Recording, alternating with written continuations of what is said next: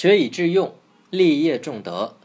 读书不见圣贤，如谦欠庸；居官不爱子民，如衣冠道；讲学不上躬行，为口头禅；立业不思重德，为眼前花。这段话的意思是说，研读诗书却不洞察古代圣贤的思想精髓，只会成为一个抄写匠；当官却不爱护黎民百姓。就会像一个穿着官服、戴着官帽的强盗，讲习学问却不身体力行；就像一个只会口头念经却不通佛理的和尚，创立事业却不考虑积累功德，就像眼前昙花一样，会马上凋谢。明朝官员海瑞在中国历史上是有名的清官，他为官清廉正直，爱民如子。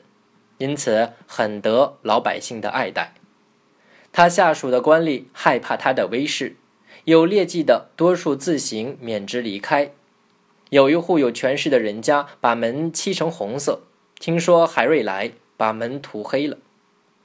海瑞锐意改革，要求浚通吴淞江，疏导河流入海，百姓因此得到了好处。他一向憎恨大户兼并土地。极力打击豪强，安贫扶弱。平民被富户并入的土地都被他夺了回来，还给平民。他下命令迅速凌厉，地方官又愁又怕地执行着。豪强甚至跑到别的郡县去躲避。后来有人弹劾海瑞包庇奸民，鱼肉近身，扰乱政事，于是皇帝将他降职。当百姓听说他要调走后，在路上嚎哭流泪，在家里画了像来祭祀他。当时有个御史到他家里看望海瑞，海瑞准备鸡和鼠招待他。御史看到他家里空荡荡的，除了一张床，什么都没有，于是叹息着离开了。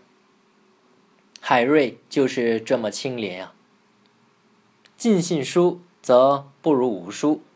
读书只是获取知识的一种方法，读书的精髓应在于学习某种先进的思想理念或方法。